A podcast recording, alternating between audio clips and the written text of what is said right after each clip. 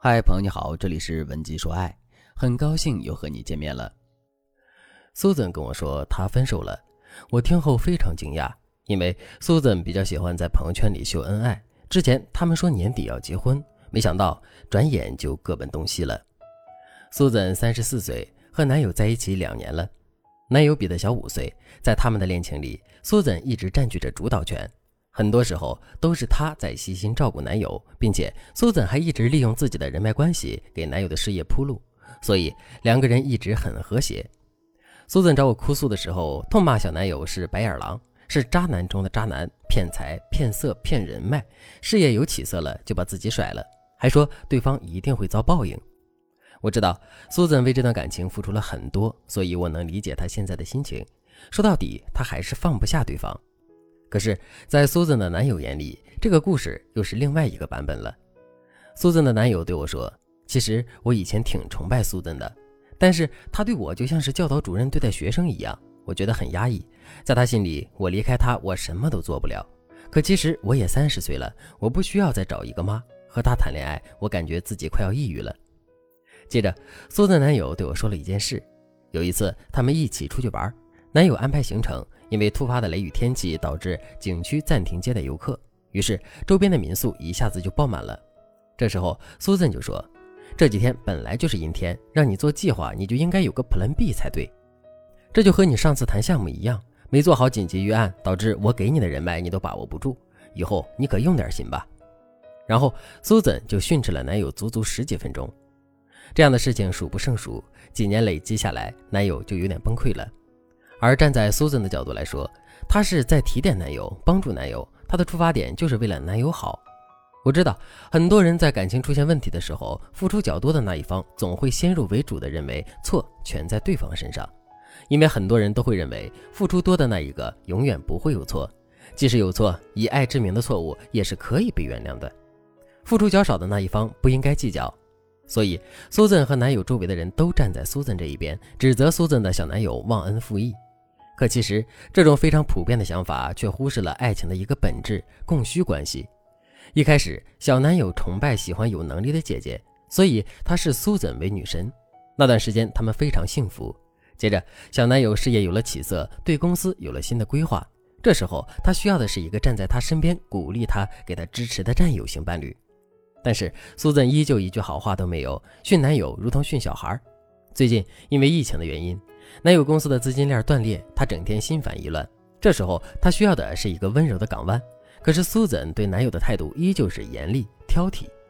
恋爱中的一方一直在成长，所以他的需求会变，但是另一方提供的东西万年不变，这样的恋情注定是走不下去的。我要告诉大家，爱情不是你付出的多就能有回报，而是你付出的东西恰好是对方需要的，这样对方才能一直爱你。因此这世界上其实没有那么多渣男，有的只是供需不平衡导致的分离。就拿 Susan 来说，她给了男友一切，但是唯独没有给予对方想要的尊重和温柔。她一心一意为了男友好，却忽视了自己严厉的表达方式会伤害对方的心灵。如果 Susan 能早点改善自己和男友的相处模式，提高自己传情达意的技巧，想必她和男友早就组成幸福的家庭了。如果你也面临和 Susan 一样的困扰，你心里非常爱男友，但是相处起来你总是被对方误解厌烦，你千万不要伤心，赶紧添加微信文姬033，文姬的全拼033，我们有专业的导师根据你们的情况设定专属策略，帮助你提高传情达意的能力，让对方感受到你的爱。那么你该如何提高传情达意的能力，让伴侣离不开你呢？我们要做的就是柔化自己的语言面貌。人的语言面貌是第一印象的重要组成部分。你在路上行走，一个面容姣好的女孩子从你身边走过去，你对她印象极好，但是她接了电话，开口几句都是脏话，这时候你肯定会皱起眉头，对这个女孩的印象直线下降。这就是语言面貌带来的影响力。语言面貌分3个层面，第一个层面是声音的好听程度，第2个层面是指你说话的语气、语调、神态，第3个层面是指你说话的方式。咱们调整语言面貌重点要放在后2层。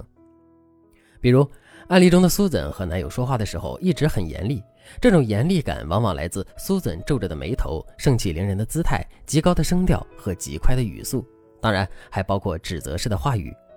当我们拆解苏岑和男友说话的语言面貌之后，我们就可以一一柔化这些因素。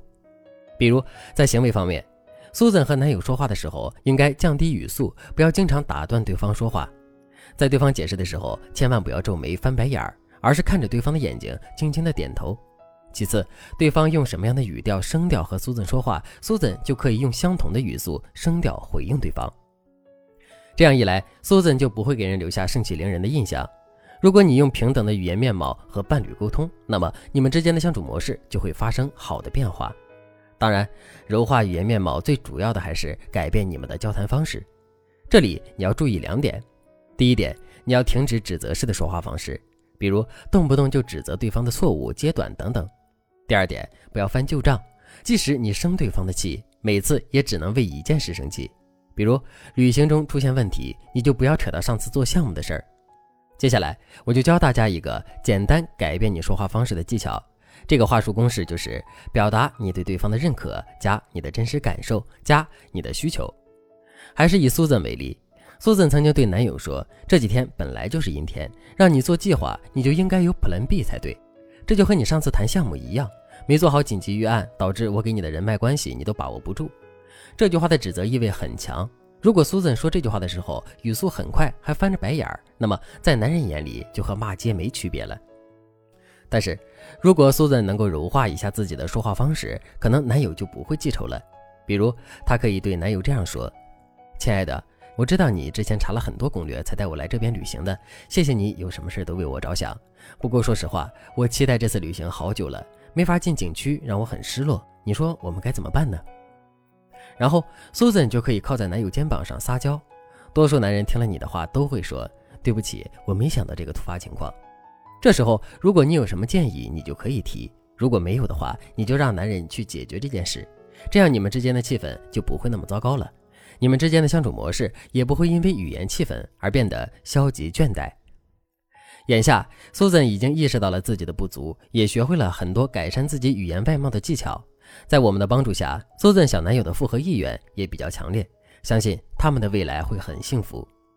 如果你也和苏岑一样深爱着伴侣却不被他理解，如果你因为自己的刀子嘴豆腐心而在感情里吃亏，今后也不用再苦恼了。添加我们的微信文姬033，文姬的全拼033，我们有专业的导师为你分析你和爱人的情感现状，手把手教你说话之道，改善你们之间的相处模式，让你们找回幸福。好了，今天的内容就到这里了，感谢您的收听。您可以同时关注主播，内容更新将第一时间通知您。您也可以在评论区与我留言互动，每一条评论、每一次点赞、每一次分享，都是对我最大的支持。文姬说爱，迷茫情场，你的得力军师。